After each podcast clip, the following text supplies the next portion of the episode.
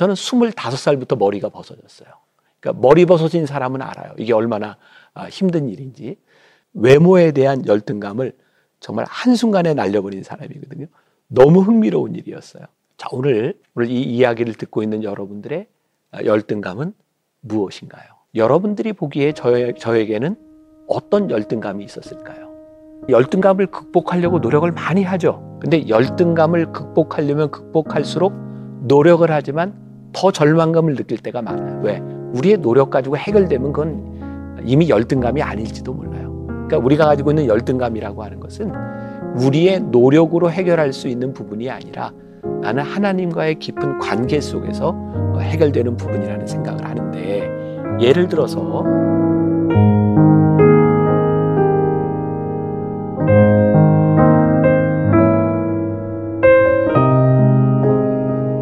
여러분들이 보기에 저, 저에게는 어떤 열등감이 있었을까요? 제가 하나님을 인격적으로 만나기 전에 저에게 있어서 몇 가지 열등감이 있었는데 그 중에 하나가 뭐였냐면 외모에 대한 열등감이었어요. 제가 이렇게 앉아 있어서 그렇지만 제가 키가 참 작아요. 어, 저는 키 작은 거. 또 하나 외모로 저는 25살부터 머리가 벗어졌어요. 그러니까 머리 벗어진 사람은 알아요. 이게 얼마나 아, 힘든 일인지. 다행스러운 건 제가 25살에 결혼을 했어요. 그래서 25 이전까지는 관리도 해보고 뭐 바르고 하다가 결혼하고부터는 이제 이제 안 바르고 이제 이 상태가 아, 됐는데 어쨌든 사람들이 불쑥불쑥 농담처럼 하는 이야기죠. 이제 머리를 가지고 이제 농담도 하고 저에게도 쉬운 일이 아니었어요. 외모에 대한 아, 열등감. 그리고 또 하나는 제가 이제 감리교 신학대학을 들어갔는데 아, 제가 목사로서 이 길을 걷기 전에 저는 제 친구들, 어, 제가 친구들과 비교해서 고등학교 때 저와 함께 학교를 다녔던 아이들이 다니는 학교 이런 거에 비하면 그러니까 내가 부르심을 받기 전에 내 평가는 세상적인 기준이었어. 그러니까 외모에 대한 열등감, 또 학교에 대한 아, 열등감. 그러다 보니까 나는 신학교에 갔는데 학교 수업을 거의 안 들어갔어. 왜? 나는 여기에 있기 싫어. 어, 내가 있어야 될 자리가 아니야. 그래서 이제 저는 대학교 1학년 때는 맨날 당구장에서 살았고, 대학교 2학년 때는 밴드 하면서 노래하고 다니고, 그리고 그렇게 대학교 3학년이 되고 보니까, 아, 나는 목사할 사람이 아닌 거예요. 왜냐하면 맨날 노름하는 거 좋아하고, 당구 치고, 뭐 노래하고 다니고 그랬으니 내가 어떻게 목회를 해요? 대학교 3학년 때 휴학계를 내고, 아, 이제 진로를 바꿔야 되겠다.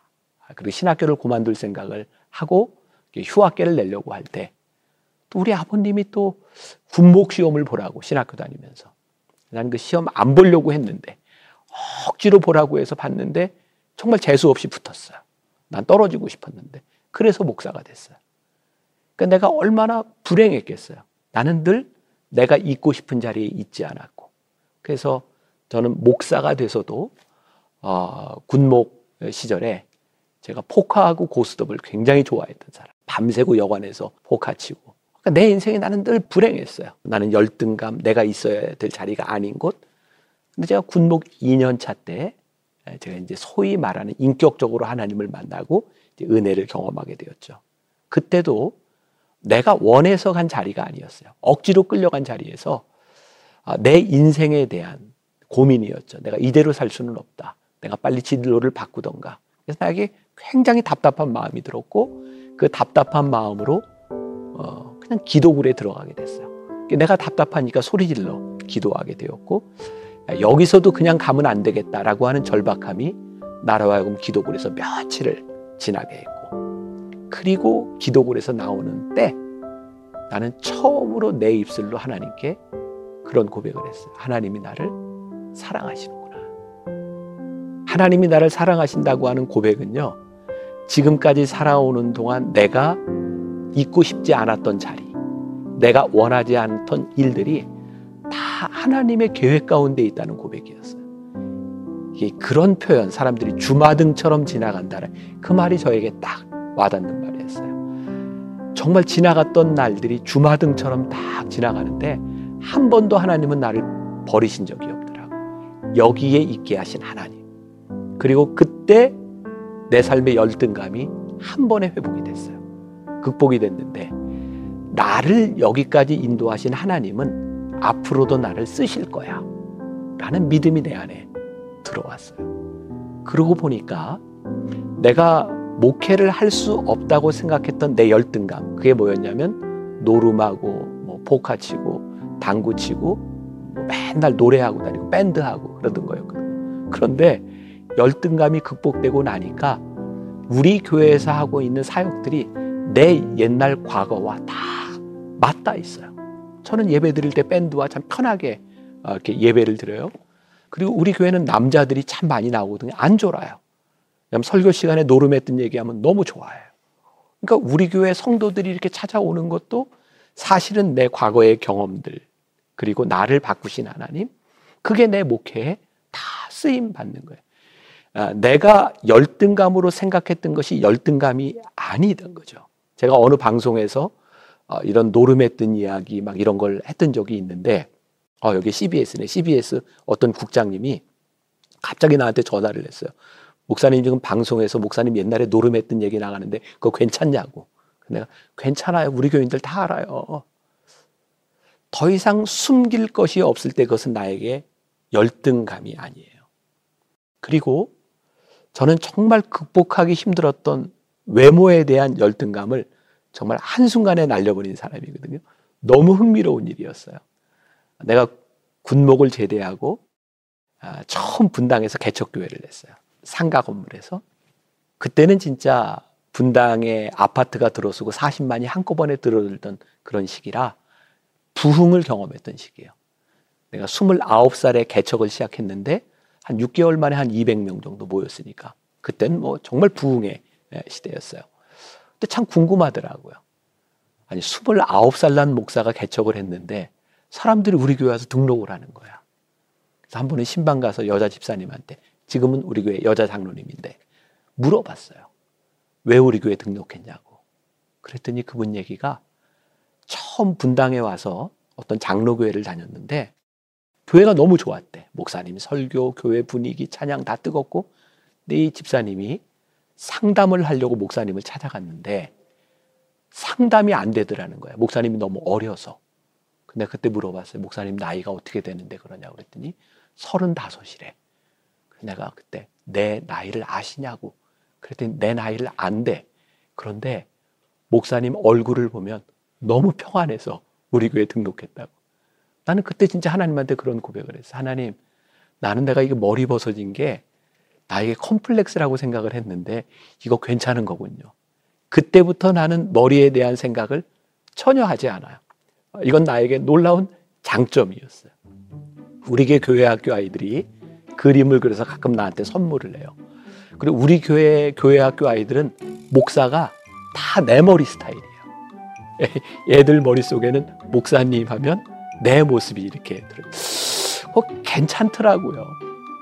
그러니까 사실 아무것도 아닌 것 같은 열등감이 오랫동안 나를 붙잡고 있었는데, 어, 이거 하나님이 나를 쓰시는 도구이구나. 생각하니까 그게 별로 열등감이 아니더라고요. 그리고 내 과거가 과거로 머무르는 것이 아니라 그 과거를 자랑할 수 있을 때 그것은 더 이상 나에게 열등감이 아니더라고요. 예레미야 1장 8절에 보니까 너는 그들 때문에 두려워하지 말라. 내가 너와 함께하여 너를 구원하리라. 나 여호와의 말이니라 하시고 이 말을 보니까 예레미야가 하나님의 부르심을 자꾸 거부했던 이유가 뭐냐면 사람에 대한 두려움이었던 거예요. 하나님이 뭐라고 말씀하세요? 두려워하지 말라는 내가 너와 함께하리라. 가만히 보면 우리가 하나님을 믿는다고 하면서 우리는 진짜 무신론자처럼 살 때가 많이 있어요. 하나님을 믿는다고 하는데 하나님을 안 믿어. 하나님이 우리를 쓰시겠다고 하는데 우리는 안 믿어. 하나님이 우리와 함께 하시겠다고 하는데 그거 우리들이 안 믿어. 하나님을 믿지 못하면 우리들에게 찾아오는 게 뭐냐? 메뚜기 컴플렉스죠. 메뚜기 컴플렉스는 민수기 14장에 나오는 12명의 정탐꾼들이 그 땅을 정, 정탐하고 와서 그들에 비하면 우리는 메뚜기입니다. 놀라운 것은 아무리 자기들이 작아도 그렇지 어떻게 메뚜기예요. 그런데 메뚜기처럼 느껴지는 거예요. 하나님의 약속을 믿지 못하고 하나님을 믿지 못하면 메뚜기 컴플렉스가 우리를 붙잡아요. 그리고 이 메뚜기 컴플렉스는 점점 더 큰 두려움으로 우리들에게 찾아오는 거죠. 자, 우리들이 어떻게 이 부족감, 열등감을 우리들이 극복할 수 있을까요? 예레미야 1장 9절에 보니까 여호와께서 그의 손을 내밀어 내 입에 대시며 여호와께서 내게 이르시되 보라 내가 내 말을 내 입에 두었노라. 하나님께서 예레미야의 입술에 손을 대시면서 말씀하세요. 내가 내 말을 내 입에 두었노라. 내가 부족하다고 느끼는데 입술에 손을 딱 대면서 아니야. 내가 너를 사랑해. 사실 우리들에게 그런 열등감들이 계속해서 이렇게 존재하는 거예요. 나는 할 수 없어. 나는 할 수 없어. 그런데 입술에 손을 대면서 아니야. 내가 할 수 있어. 그게 우리들에게 이렇게 인격적으로 확 와닿기 시작할 때 하나님이 날 쓰시는 것을 우리들이 고백하기 시작할 때 저는 어떤 면에서 보면 그 순간 하나님께서 우리들의 인생에 파워 스위치를 올리시는 장면이 아닐까. 열등감에 사로잡혔던 우리를 하나님의 손으로 붙잡아 주시는 순간이 아닐까. 자, 결론적으로 이야기를 해요. 우리들에게 사명이 뭘까요? 저는 사명을 이렇게 생각해요. 우리의 상처가 사명이 된다. 가만히 보면 이 땅 위에 쓰임 받는 많은 사명자들은요, 그들의 삶의 상처에서부터 출발해요. 참 놀라운 거예요. 이 상처가 우리들의 사명이 되기 시작하면 상처는 더 이상 상처가 아니죠. 또 제가 처음 시작할 때 이야기한 것, 약함을 자랑할 때 더 이상 약함은 우리들에게 약함이 아니에요.